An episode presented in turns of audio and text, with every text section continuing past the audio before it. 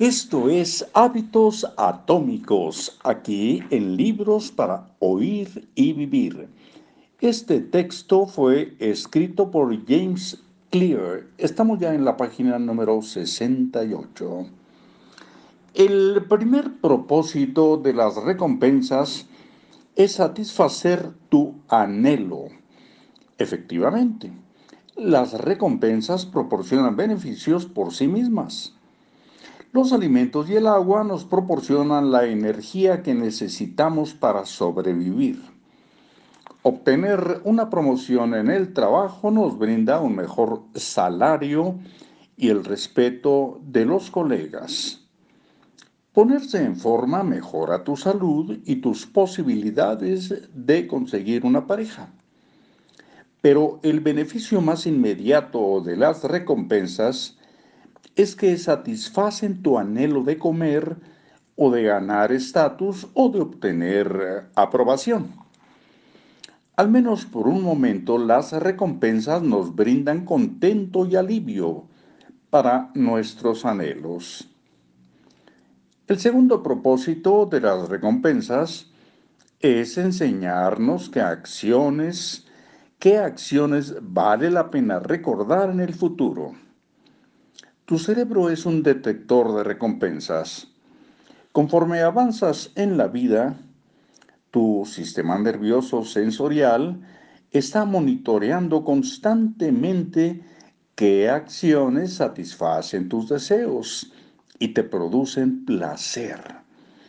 Los sentimientos de placer y decepción son parte del mecanismo de retroalimentación que le ayuda a tu cerebro a distinguir las acciones útiles de las inútiles. Las recompensas cierran el circuito de retroalimentación y completan el, el ciclo de los hábitos. Si una conducta resulta insuficiente en cualquiera de las cuatro etapas, no se convertirá en un hábito. Si eliminas la señal, tu hábito nunca va a comenzar. Si reduces el anhelo, no encontrarás suficiente motivación para actuar. Si la conducta es demasiado difícil, no serás capaz de realizarla. Y si la, la recompensa es incapaz de satisfacer tu deseo, entonces no habrá una razón para que la repitas en el futuro. Sin los primeros tres pasos, la conducta no ocurrirá. Sin el cuarto paso, la conducta no se repetirá. Y aquí viene un diagrama, leemos someramente y luego les mandamos foto. El ciclo de los hábitos. Del lado izquierdo señal, lado derecho anhelo, abajo izquierdo recompensa, derecho respuesta. Y la base de este diagrama dice lo siguiente. Figura 6.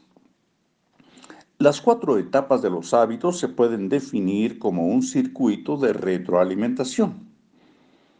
Estos cuatro pasos conforman un ciclo interminable que funciona durante toda tu vida. Mediante este ciclo de los hábitos, tu mente está analizando continuamente el ambiente que te rodea, prediciendo lo que va a ocurrir después tratar de ensayar distintas respuestas y aprendiendo de los resultados. Aquí aparece eh, una, una, marquita, vamos a leer eh, qué es lo que dice, eh, a dónde nos envía la marca, dice Charles Duin y Near Ello merecen un reconocimiento especial por su influencia en la creación de esta imagen. Esta representación del ciclo de los hábitos es una combinación de los términos que acuñó Dugin en su libro El poder de los hábitos y el diseño que ella popularizó en su libro Hooded, enganchado. Cómo construir productos y servicios exitosos que formen hábitos. Sunshine Business Development. Hasta aquí por hoy. Continuamos muy pronto y esperen la foto de El ciclo de los hábitos. Hasta luego.